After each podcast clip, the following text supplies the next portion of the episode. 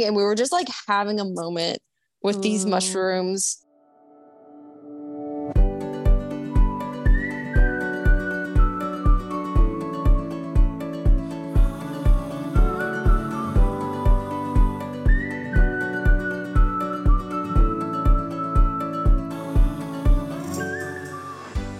Hello and welcome back to Booted Sisters. I'm Sarah and I'll be joined by my sister Rachel.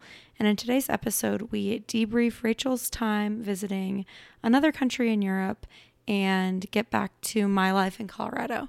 As usual, please check out our Instagram at Booted Sisters for some pictures to accompany your listening and enjoy the episode.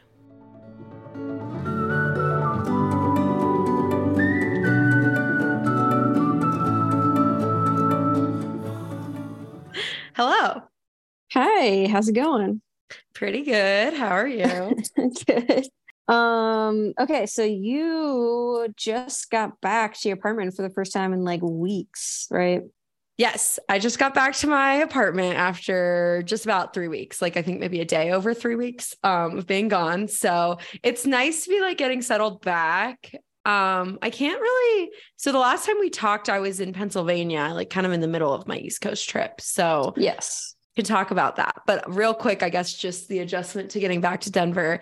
Um, I was worried that like my car would be gone and all these things that I get worried about every time I leave for more than like a couple days, um, with like my apartment, like sure. that I'm just going to walk in and my apartment's going to be flooded or something like that. So yeah, it yeah. was, um, it was great. There was really no drama. I, um, swore I like drove a couple, I did something with friends last night and I drove a couple people home, which was like a good excuse to get my car moving again. Cause I hadn't like touched it since I got back. And, um, I had looked at it to make sure that it was a, in its spot and be not, there was like a hailstorm, I think the other day. So I was like in my head, oh, my windshield was going to be destroyed when I got back, all these things. So I had like peeked at it, but then I get in the car and turn it on to drive them home. And I had like only two little notches of gas. And I was like, dang it. Like someone stole all my gas. Because I swore I had gotten gas before I left. Like I swore I had done that. Are you and sure? It- I'm, it absolutely did not happen. I am not sure at all. I definitely didn't have my gas stolen. Not a chance. But that was like my first, because I was just so positive that I was turning on my car and going to see full bars. And when it was just two, I was like, oh man, like you got, got it. Like my friends it's were easier like, to be, sure? Yeah, it's easier to be angry at some stranger than it is to be angry at your past self. Yeah. Well, and I was like, I'm going to check my like bank statement to see when I last paid for gas. Cause I just really thought I had done it. And then I was just like, well, what, like the solution is the same, no matter what, I just need gas. Like I can't even, even if someone stole my gas, yeah, I can't dwell on it, but no. uh, like, what do you do? Open, I mean, file a police report? Like, no, you just got got. But um, I definitely don't think that gas. happened. Yeah. I think that there's a zero percent chance that that's real. I think I just did not get gas before leaving. So that's on me, but it was bizarre because it's just, it's just like weird to, every time I walk back into my apartment after more than like a week, I smell it again. Like, you know how you don't know your smell, but it's not my smell. For it's sure. my apartment yeah. smell. Like this is the smell that this yeah. apartment has had since I toured it. And I always think that like, it smells like me and I got rid of the natural smell. But then when I get back from a trip, I'm like, no, this definitely has its own smell. this, is, this is it. Um, so I hate that. But yeah. then I just like get used to it and like candles and stuff like that. So, oh yeah. Well, yeah. Last time you had the can or I had the candle and you didn't. Now you have the yeah. candle and I don't. Yeah. Should we tell people about it now that we've officially said it in the recording, or should we still keep it ourselves? The candle? I thought we've already told people about it. No, I, you started to say it one time and I cut you off because I wanted um, it to be a secret. All right. Well, then it's a secret. no, no, no. I wanted it to be a secret until it was like, it had stuck. I feel like it stuck. Do you feel like you like it? Yeah. Okay. So yeah, we'll I know. Just say I'm it. literally like, I like have that smell right now, even though oh, that's the perfect. Candle's not there. Yeah. Yeah. Literally. Okay, so we're keeping all this in, and I think that the listeners may have guessed what we mean by this by now, but Rachel and I decided, like, I can't remember when it was. We had been recording for, like, the podcast had been going for a bit, and then I had this yeah. idea. Um, we have a signature scent. We got the same candle yeah. that we both, lis- like, listen to, that we both light while we record, and so yeah. we smell the same thing. It's sounding so familiar now that I'm saying it out loud. Like, I know why you think that we've said it on air before, but it's just because we've like told special people secretly. Okay. Thanks. Well, welcome to Secrets Corner. Yeah, um, this has been a secret in the middle of yeah. my update. But anyway, I had forgotten to light it until I just talked about lighting candles and reminded myself. So now it yeah. is lit. No, I'm um, a big fan. It definitely sets the mood and gets me in the podcast kind of headspace. Um, yeah. So good call on that. I need to yeah. order more cam- uh, candles from that company. Uh, um. Anyway, okay. So yeah, on the last episode, we probably talked, we talked mostly about like Sam's graduation. Um, yeah. So what else do you, did you do um, besides that event um, with your time on the East Coast?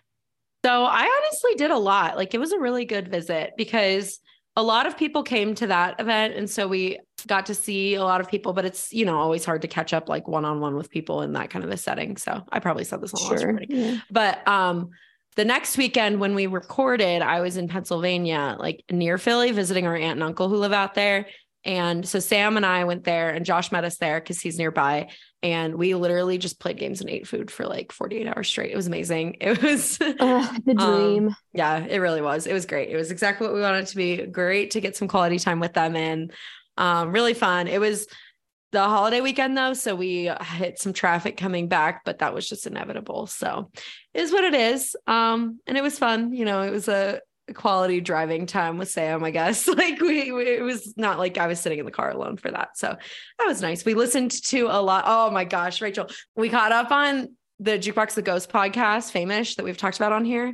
Sam and Ooh, I did. Yes. And then we listened to the Always Sunny podcast and we realized like what a mashup that would be. Like those oh guys gosh, should yeah. all meet each other.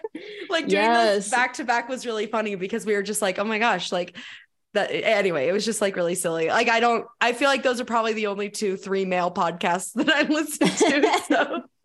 Well, and, and Jukebox lived in Philly for a while. They were based out of Philly for like the yeah, early that's years. True. Um, that's true. So they could definitely, that's where the, the picture of them moving the, the piano comes from, was when they left D C to move to Philly. Um, fun fact. So yeah, no, that, that'd be a great crossover. I'm down. Did you listen to the Let Live and Let Ghost part two episode? I did. Oh my gosh. I loved learning so much more about like their writing process and yeah. everything that went into, um, you know, the inspiration be- behind their songs. And then like, they recorded the album off of Tommy's National Park money. Like, yeah, yeah. Know, a lot of good nuggets. Yeah. The like car thing. Um, oh my gosh. That was my favorite.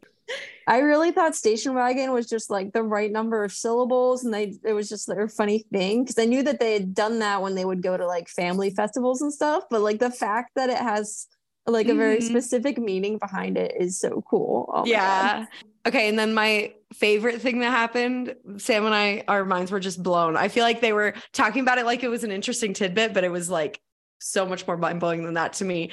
The waitress that um, Ben ran into that was like, you're from Jukebox yes. the Ghost.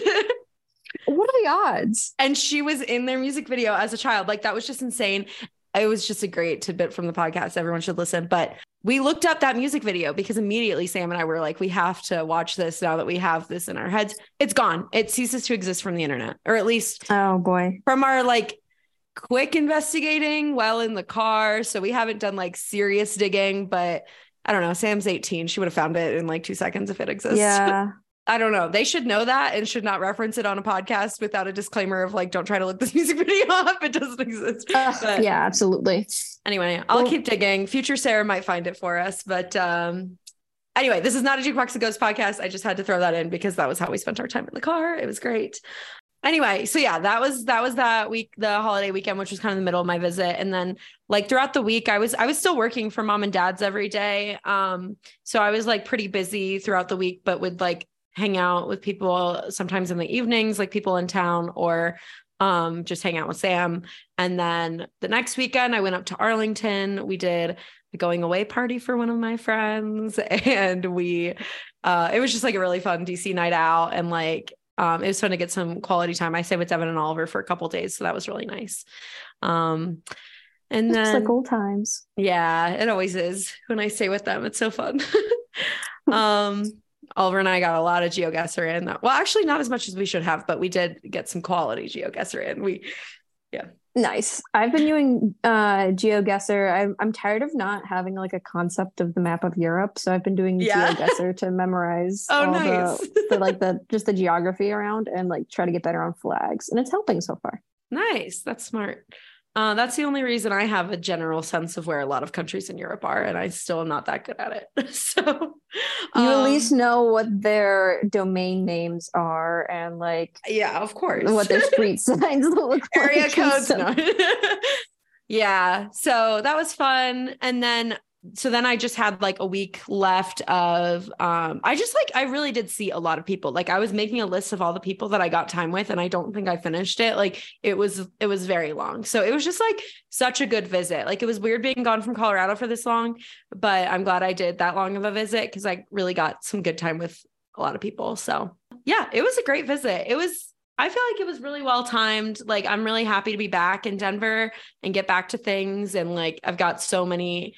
I've got a lot to plan for for the next few months, and yeah. it's like a little bit overwhelming, but it's one of those things where once like I've been looking forward to and plan- planning this Virginia time for so long um, that now that's the thing that's behind me. I just kind of like march on towards the next thing. So I have a couple of people visiting me in the next two months and I'm like really hitting the ground running on planning those visits.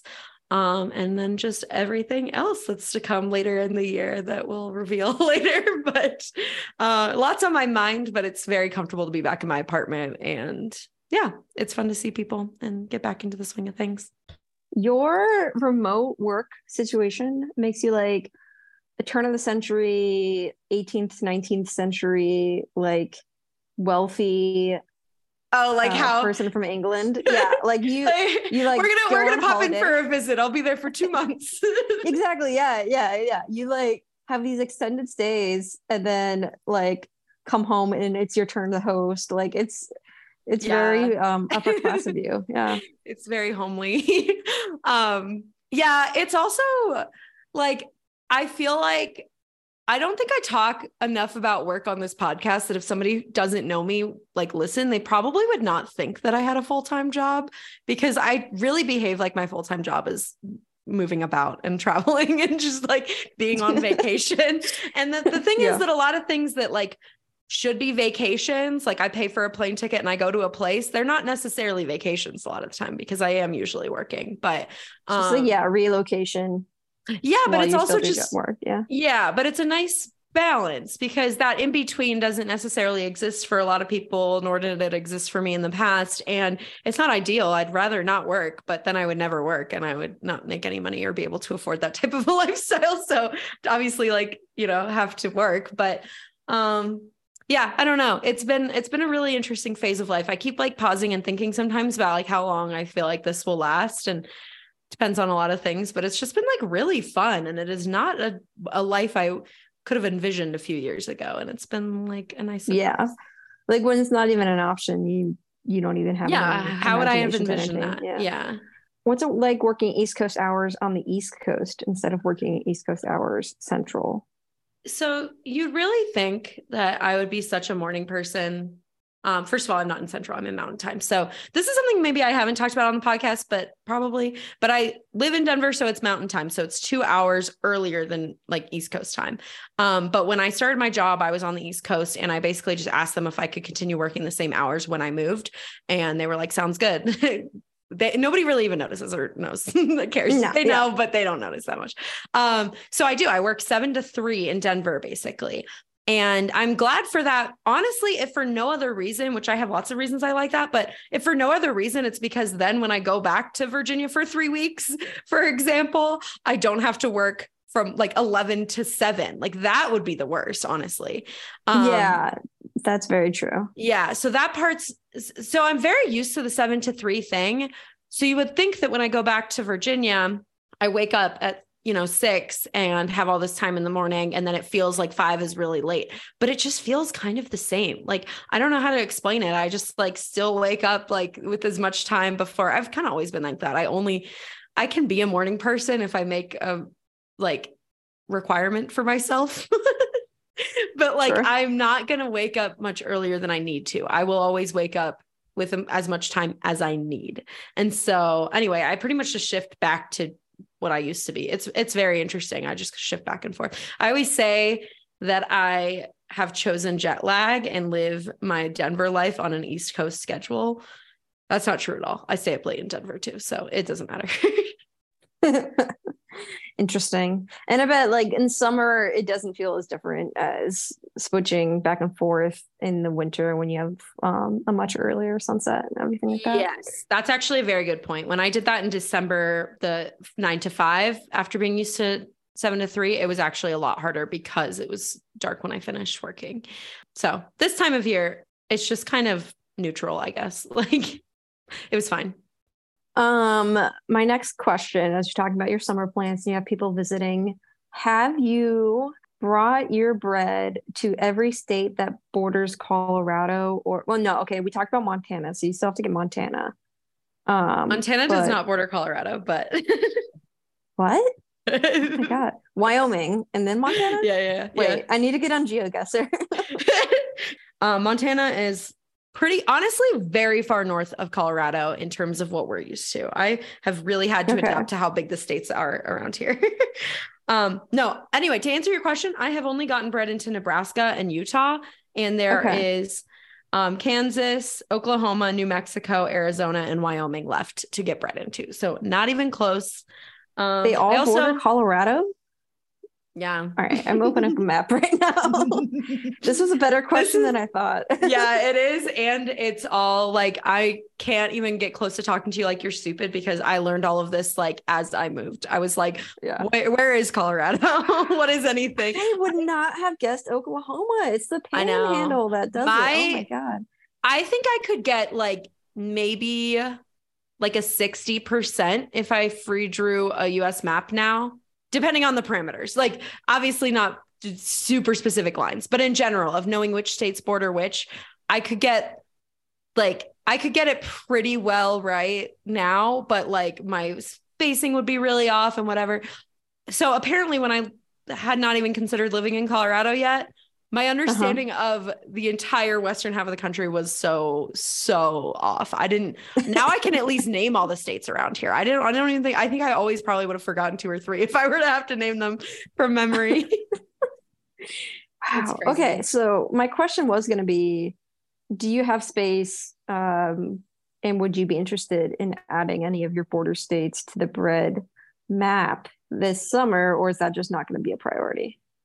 It's not going to be a priority, but I do have interest. The problem is that those road trips, the Utah road trip is a good one, but I've already done that.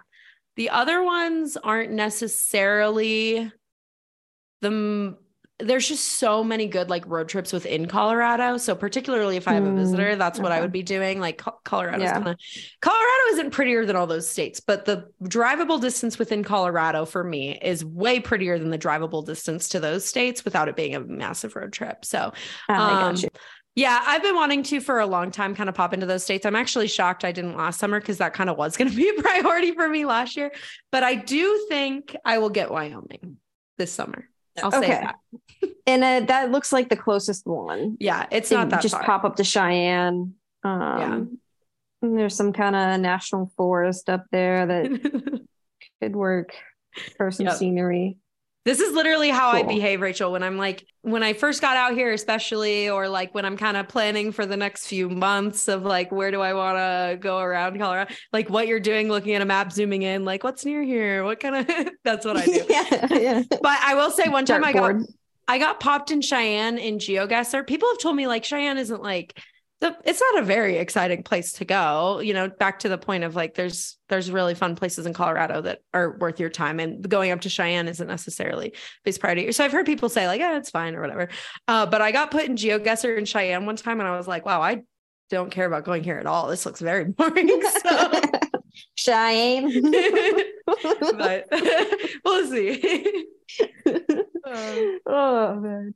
Well, keep us posted on the adventures of the bread. I think that's not something we've discussed enough, but if we could post the the bread map maybe with this episode. Yeah, maybe I never posted it before. Yeah, I will say I literally have made zero progress this year, not a single new state. And I... Which might be information that I knew and maybe why I brought the question up. Yeah, yeah. But, but I...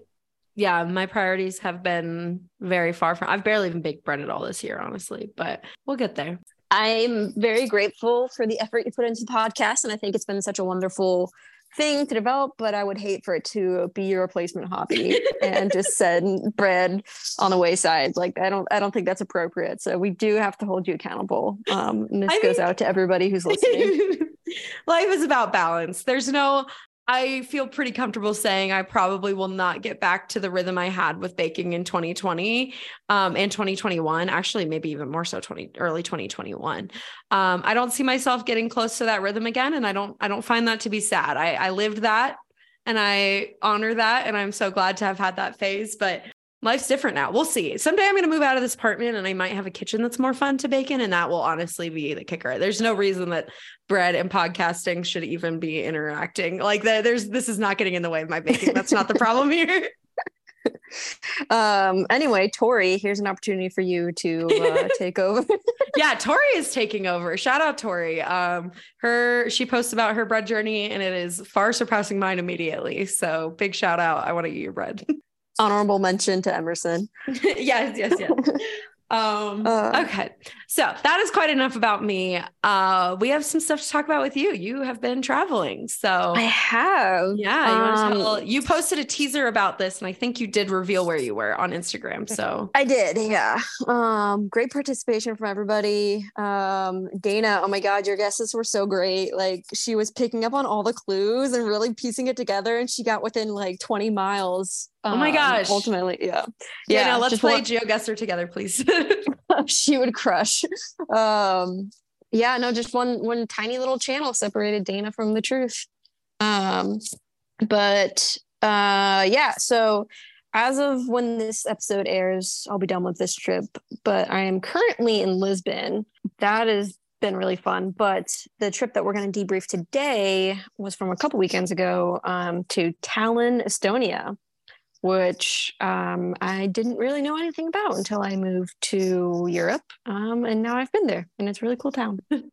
um, okay. Before you get into it, first of all, I'm just like psyched to hear about this because I don't know anything about your trip there and I don't really know anything about Estonia either. Um, so I did a tiny bit of things Sarah learned about Estonia from the internet that we can do later. Love after it. You talk, um, if it doesn't already come up. But then I remembered that uh, they went to Estonia in The Bachelor this season. Okay. I was um, literally thinking that as I walked around, I'm like, I bet this would be like accessible enough and like still interesting enough for Batch. It felt, it felt like a Batch yeah. location. So I feel yeah. very validated.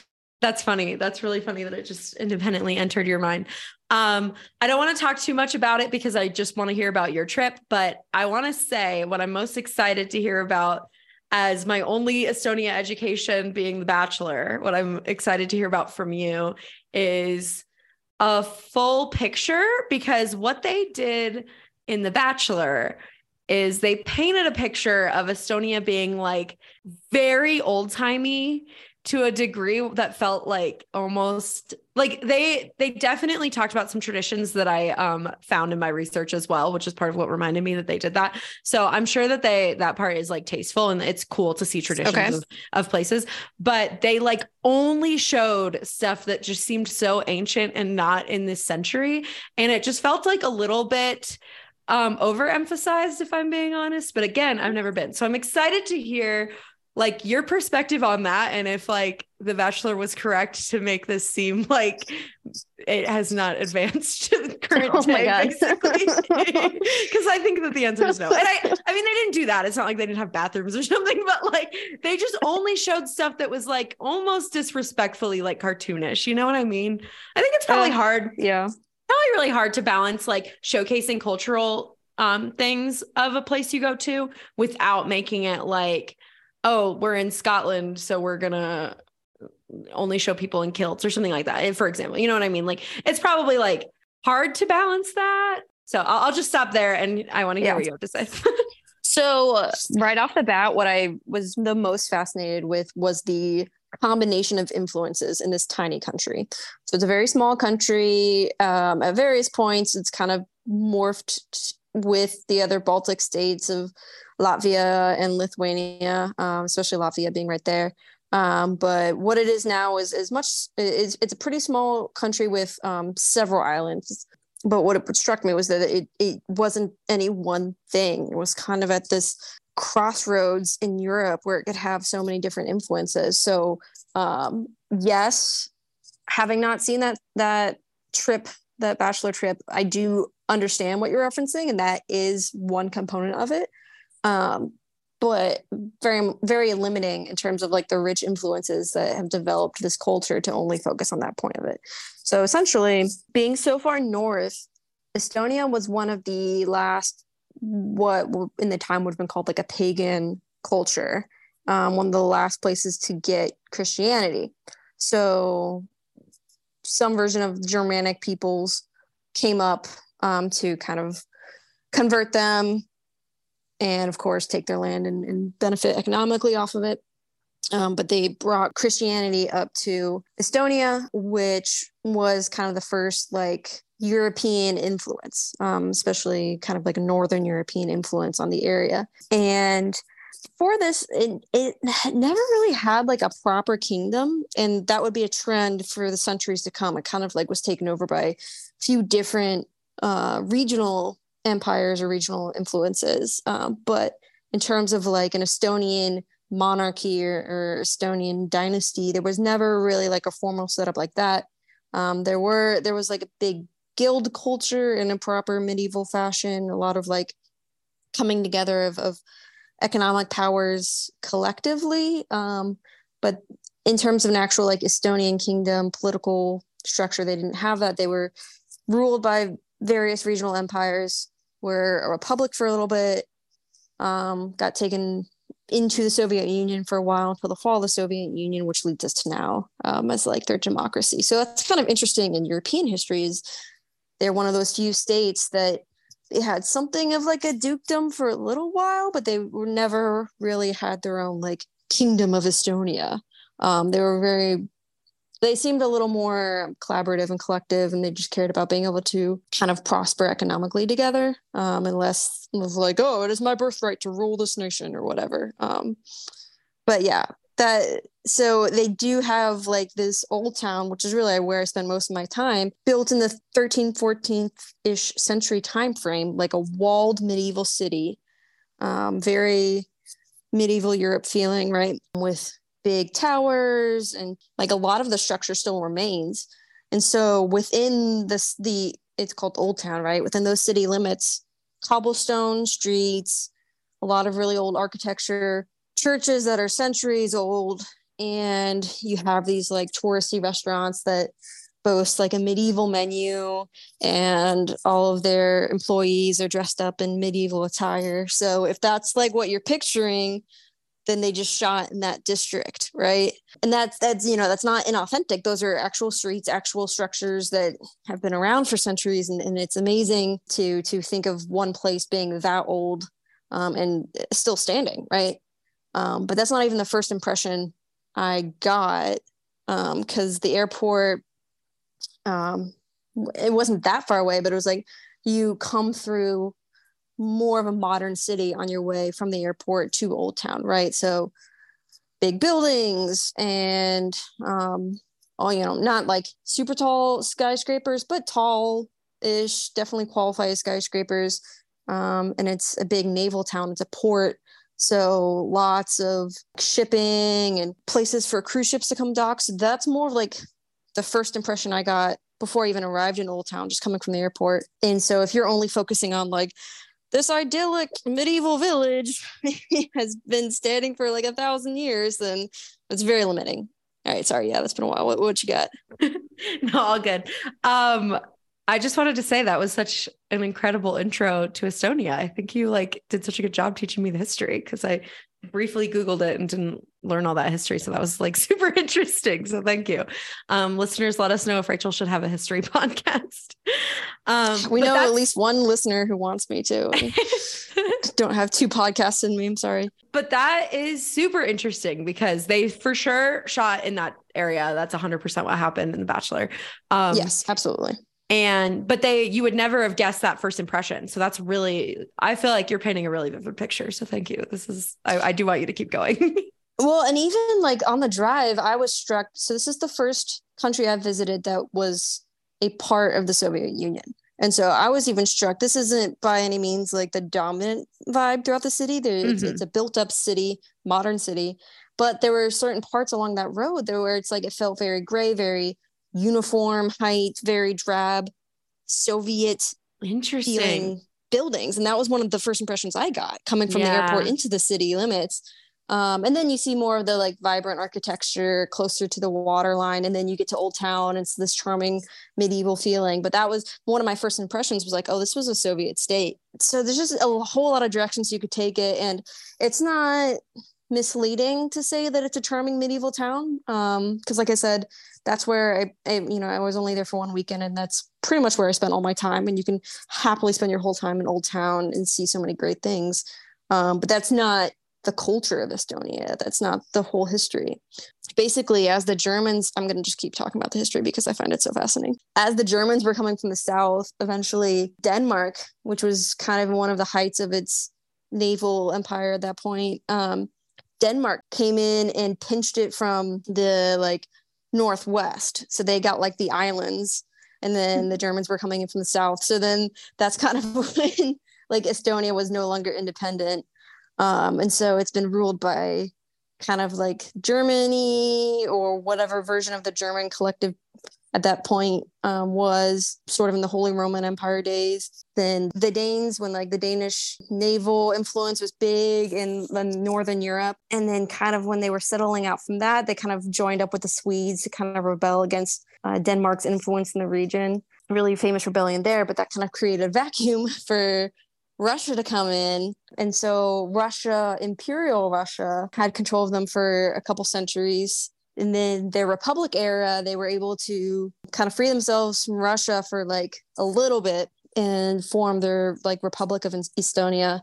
And then that rolled right into Soviet Russia. So the Soviet Union took over for quite a few decades there. And now we have Estonia as it is. So it's just, it's just really fascinating. And it says a lot to a lot of the just like turnover in political dominance by different countries at different times in Northern Europe. Because we talk about it a lot, you know, I'm in Portugal right now, right? So we talk about it a lot in Western Europe. Portugal was one of the first empires. Spain came along. Then it was U K dominant for a while. And we get into the twentieth century and it's Germany. So we're pretty familiar with all that. But there's a lot of that similar like passing along, you know, we are economically viable right now, or which is turning into military power, which is turning into regional influence, and then we burn out our economics and somebody else pops in on the cycle. That was happening in Northern Europe as well, between Norway, Denmark, and Sweden especially, and then Russia as well. So Estonia was never like the country that took over the region, but they could kind of align themselves at different points with different empires there. Anyway, that's that's way more. That doesn't have anything to do with my trip, but like I said, I didn't know anything about it, so I really dove in as much as I could with the museums and just like reading about it as much as I could while I was there. And it's just nice. Fascinating. So did you do any of that reading before you got there, or was that all while you were there? It's pretty much all while I was there. They have a really good history museum. To get into a little bit of my my nice. Debrief. Yeah. That one, it's it's a branch of the Estonian History Museum. They have different branches um, in, in a couple of the cities around the country and different places, but this was the, the Tallinn branch of this uh, Estonian History Museum. And it's in this this big old building built in like the sixteenth century. It, for most of its life, had been the Great Guild Hall. So it was built as a, it wasn't like a residence for any one person. It was like the, the headquarters of the guild. And for people who are familiar with guilds, right, usually that would have been formed along the lines of a certain profession, right? So um, you might have like blacksmith guild or merchant guild, right? Like different professions. But this one, um, it wasn't specific to one profession. It was more just like a socioeconomic guild. So like the wealthy people of influence within Tallinn formed a guild, and was almost somewhere between a social club and, and kind of like a council. It had a lot of political influence in Tallinn, but it was, it was also like a membership based thing, and it was kind of exclusive to get into it. So um, that's the building that housed the history museum. So part of it was talking about the history of the guild itself, the history of the building, had like a basement area and then grand hall.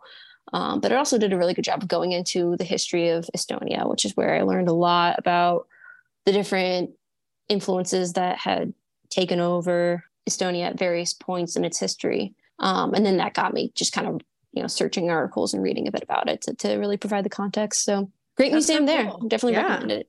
Yeah. Nice. Um, well, and I'm trying to think of what other really medieval things I may have done so far. I mean, certainly all of the the countries I've been to in Europe have their medieval histories, but I haven't focused on those histories.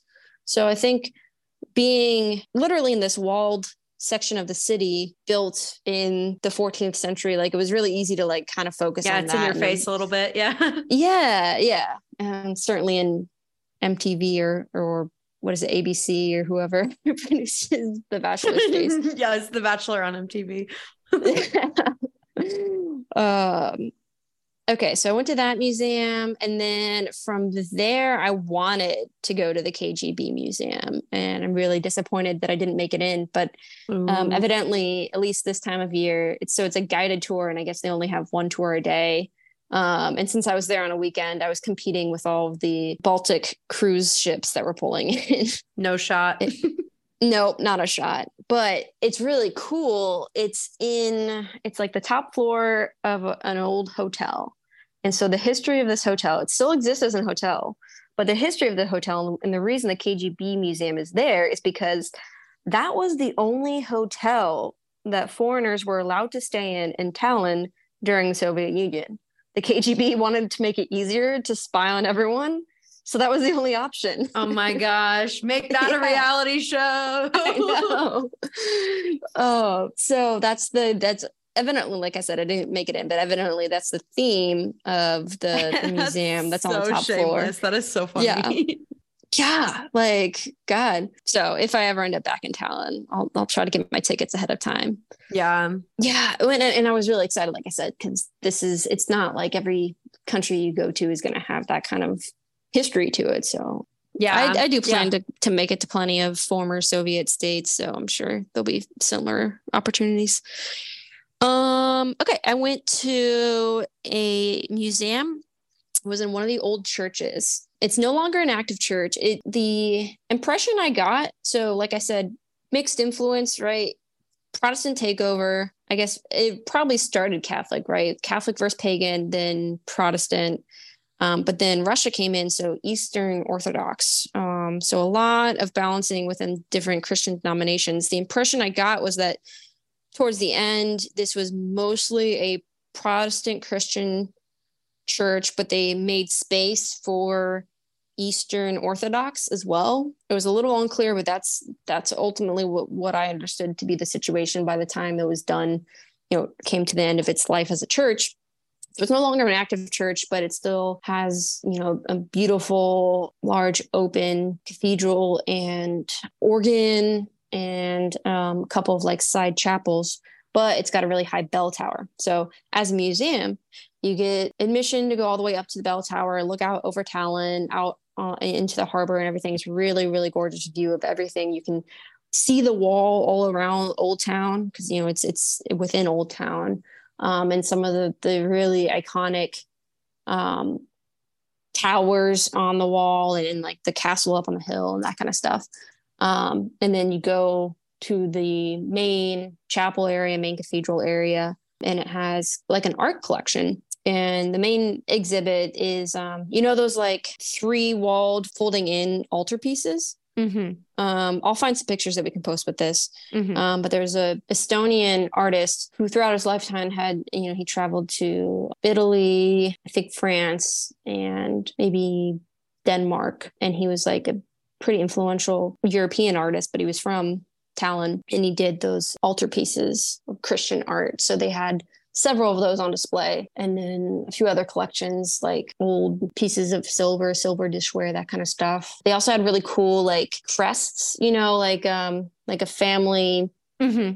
crest, like yeah. big ones, you know, um, that could be hung on the walls and stuff. But what was really cool, and, and it, oh, and then it's got, you know, nice stained glass and stuff like that. But what was really cool was that um, they they have an organ, and I just happened to time it with them when they they do like really chill recitals, just a dude just playing organ as you like walk around. It's like not like this big concert, but it's just like certain times of day they're going to have some kind of recital, even though it's not an active church with like religious services anymore. And so it's kind of kind of cool to have that in the background as I'm like walking around looking at these art pieces and stuff like yeah, that. Yeah, that's cool.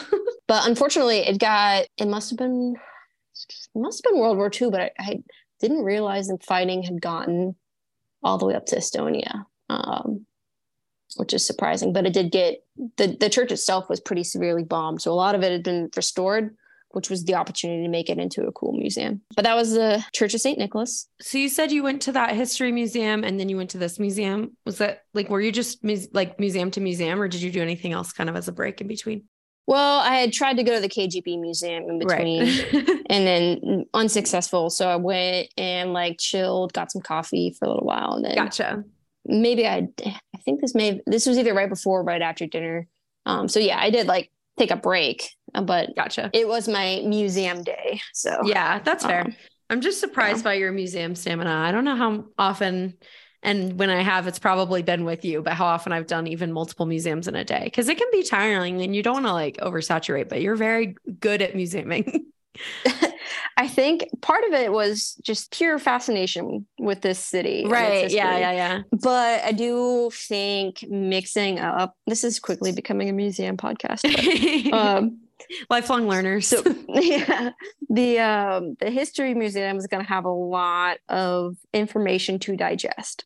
I would classify this, and well, not even me, Google and every tour guide classifies the Church of Saint Nicholas as a, an art museum. So mm-hmm. I didn't even really read a lot about that dude's history. Like it sounded like it, but that was literally just the wave tops that I yeah. gleaned from like reading the highlight of the first paragraph of his little blurb. I didn't read the details. I wasn't really going over looking at the description. So I think that's where I get my reset. If I'm doing multiple museums in a day, is that like maybe for the ones that are focused on history or, you know, really explaining a topic, I will tune in more to the knowledge piece of it.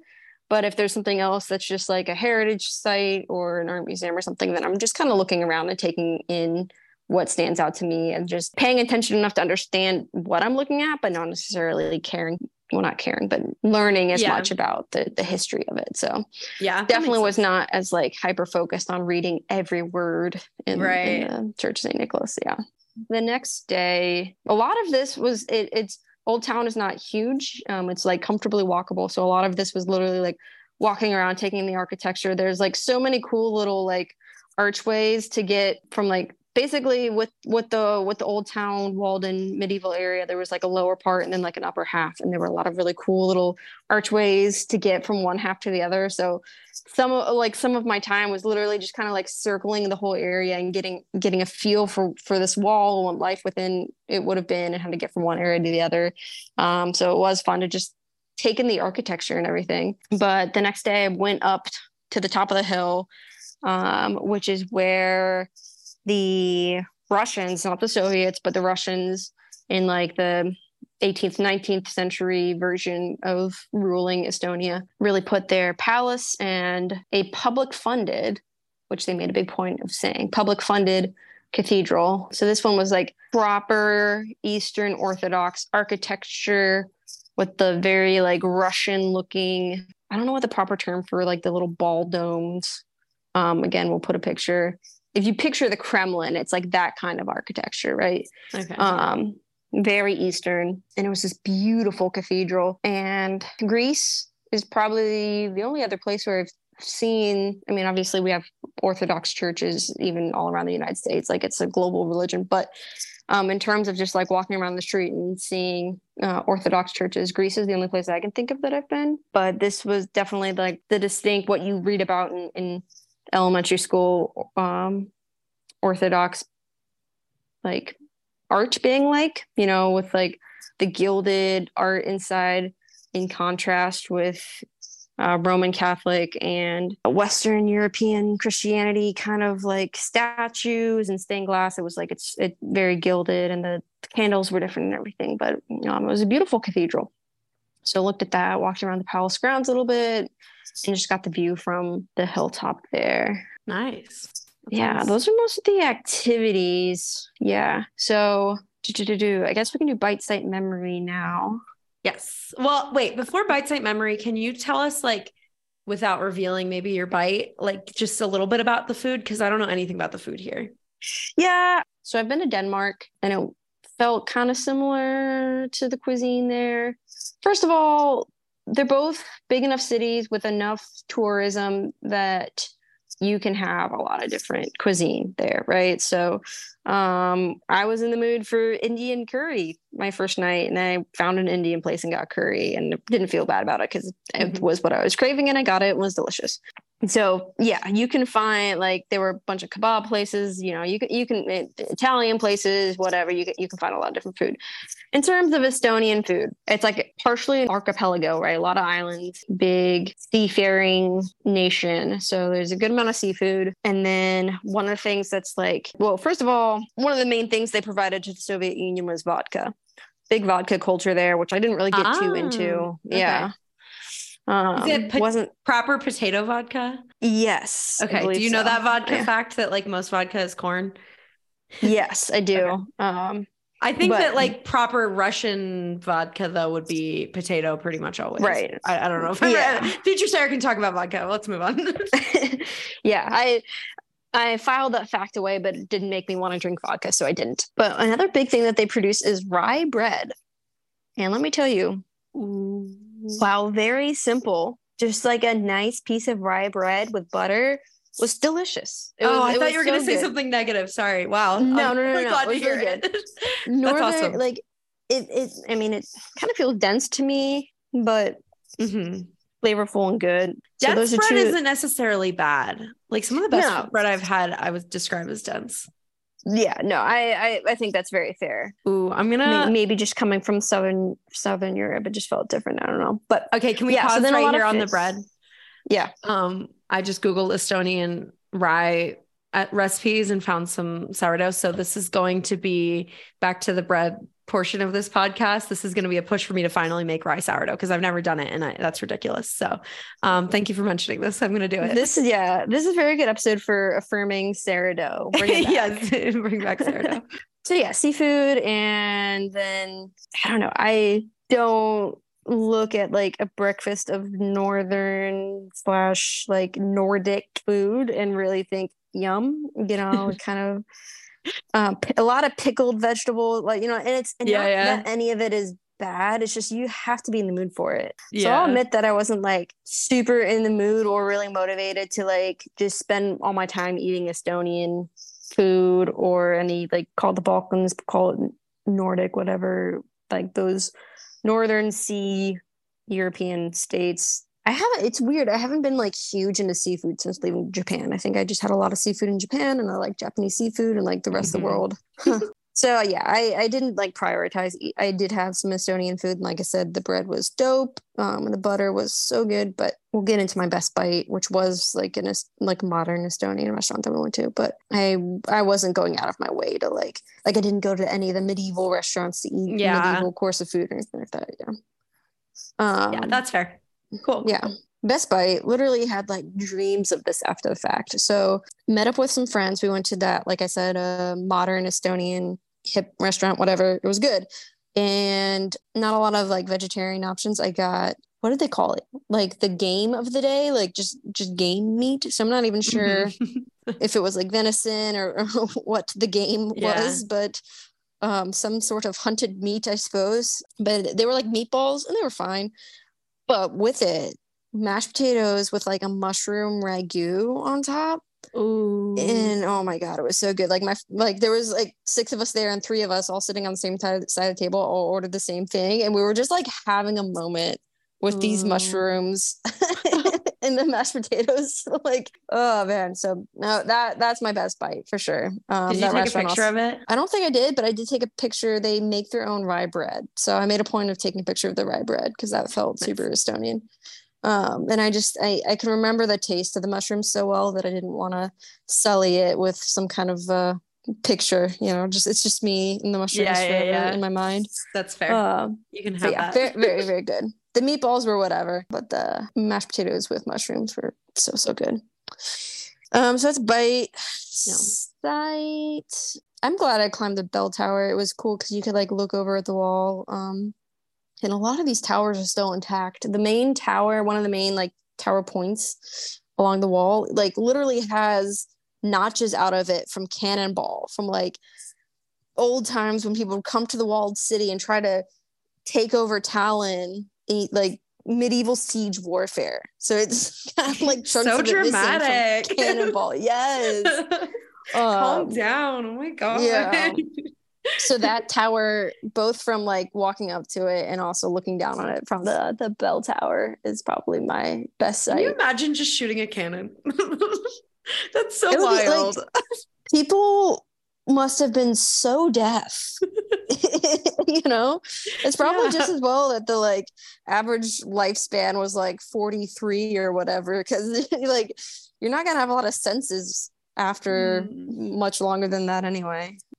Yeah, no, that, oh god, like the ratio of the cannon itself just exploding on you to actually functioning, and I don't I don't know. I mean, they use them a lot, so I guess they had it figured out, but it doesn't seem like that there was like yeah, I wouldn't guess that there was very intense safety protocol around the whole thing, but yeah, memory. I mean, it was really fun to just kind of walk around and take the whole thing in. But my that restaurant with my friends, so we we had a fun night. That was actually the friend who I this is our fourth European country that we've met up in.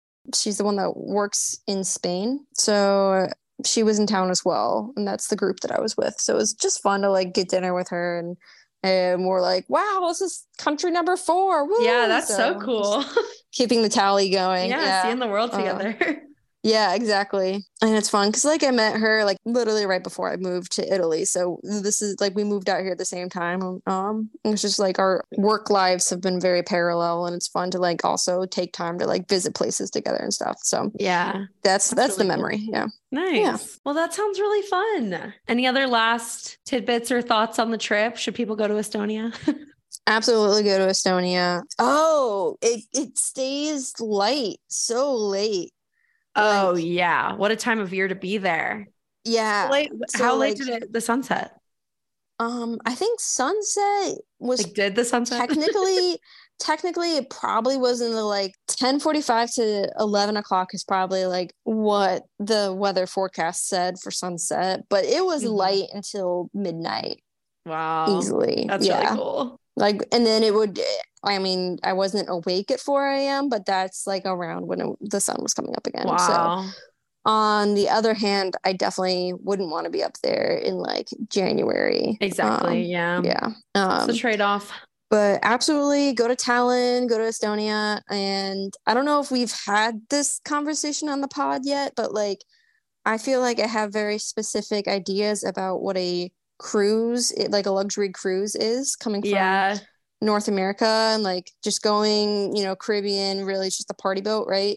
There are a lot of like cruise lines in um Europe that are legitimate ways to get to a lot of cities in the area, and I think a Baltic cruise is definitely one that I would be interested in, because you're going to Copenhagen and Stockholm and Helsinki and Tallinn. Like there's so many towns just along the Baltic Sea there that you can get to all on one ship.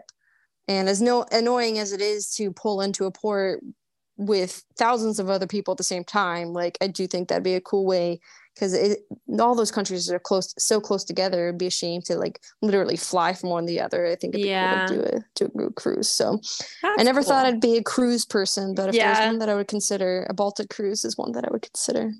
Yeah, nice. Um, yeah. That is really cool. Okay. Um, can we get into things Sarah has learned about Estonia from the internet slash The Bachelor? yeah. Yeah. Let, let's hear what the Bachelor version of Estonia is. Okay. One thing I learned from the internet, and then it reminded me of The Bachelor, was, have you heard of wife carrying? Nope.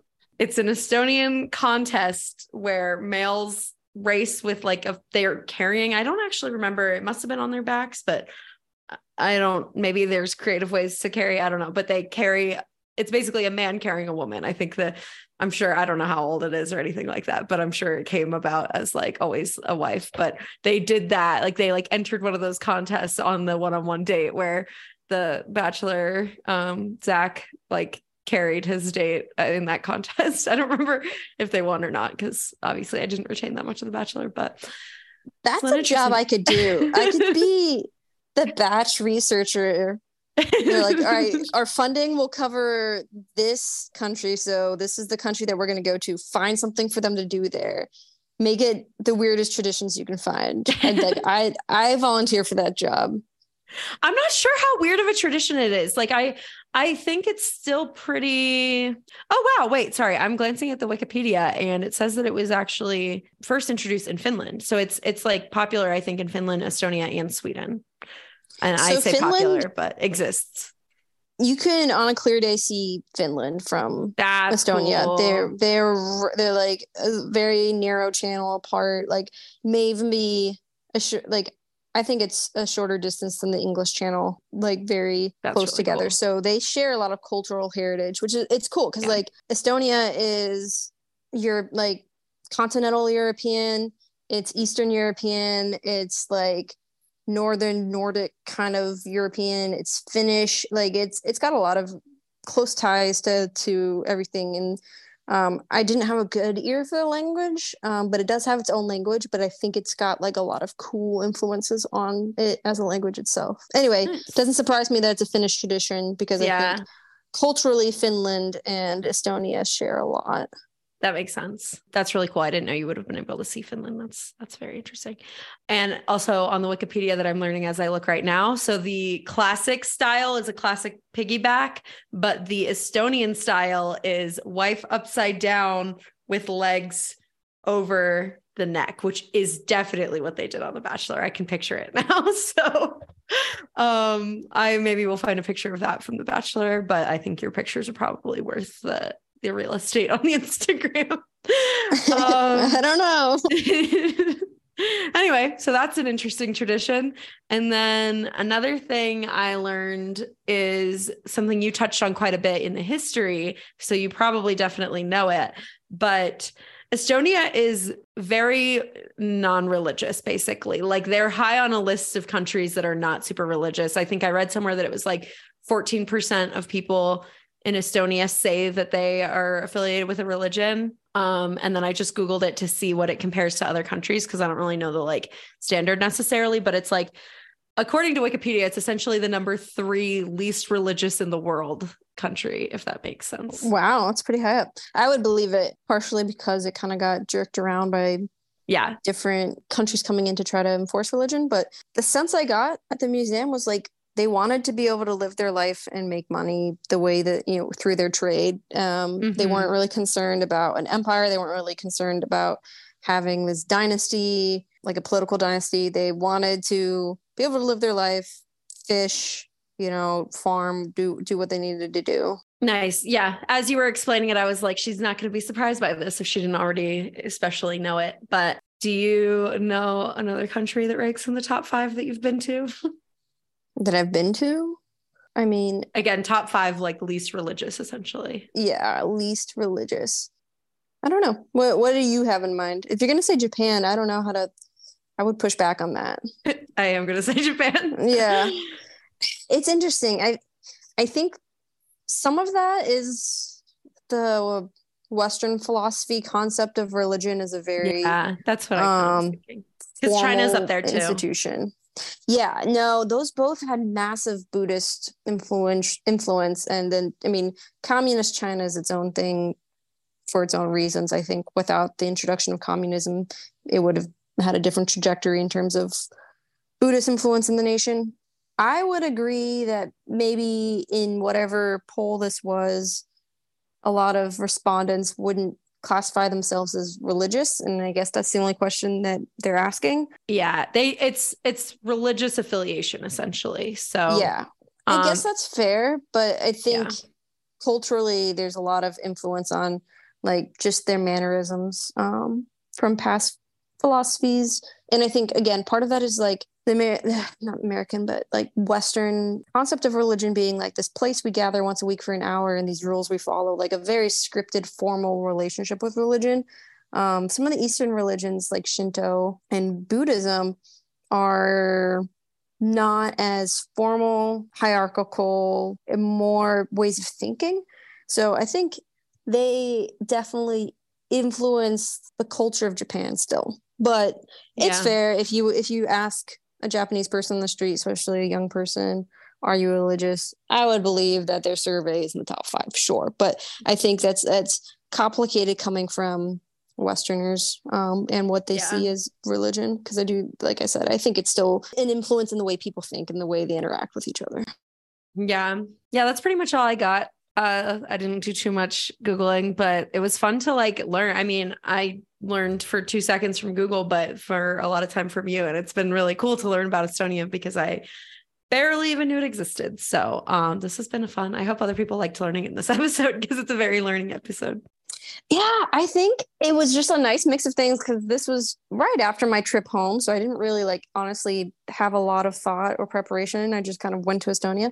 And so I hadn't done a lot of research before. And I think every other country I've been to, not to like harsh on Estonia at all, the other mm-hmm. countries I've been to have huge historical events, right? Have been players in the world stage in, in big yeah. ways. Like, and I have some level of association or, or like preconceived notion about these countries before I get there. And so Estonia was just this blank slate and I was like, I want to learn about you. Yeah. Um, so it was really fun. Yeah. Yeah. And that's a cool experience to have. Yeah. Everybody go to Estonia. Well, awesome. Uh, thanks for telling us about it. I don't, yeah, of course. I don't think I have anything for any other segments. Do you have anything? We kind of did a lot uh, of our just, segments throughout. All of our podcast recommendation segments just come back to Jukebox yeah. the Ghost. So yeah, we can't keep repeating that. We'll just start instead reviewing various albums and our favorite songs from them and just make it a Jukebox the Ghost segment. um yeah, well, send us podcasts that you think we should like if you have any backwards um for this segment, listeners. But yeah, I've just been in my, I actually have been listening to less podcasts since I've been home. So maybe I'll pick back up on some new podcast listening in the coming weeks when I'm getting back to my solo living situation. But uh, for now, I think we're good. I don't think I've been yeah. booted in any particular special way. No new boots. Yeah, nothing comes to mind. Not boot season either. So. Uh, cool. Well, have fun in the rest of your time in Portugal. I'm excited to hear more about it too. Yeah. Thanks for chatting. Yeah. Thanks. Welcome home. Um, and thanks. It's been fun to record a podcast again for the first time in a while. Yeah. Yep. I'm glad to be smelling that smell again. All right. I'll talk to you later. Talk to you later. Bye. Bye.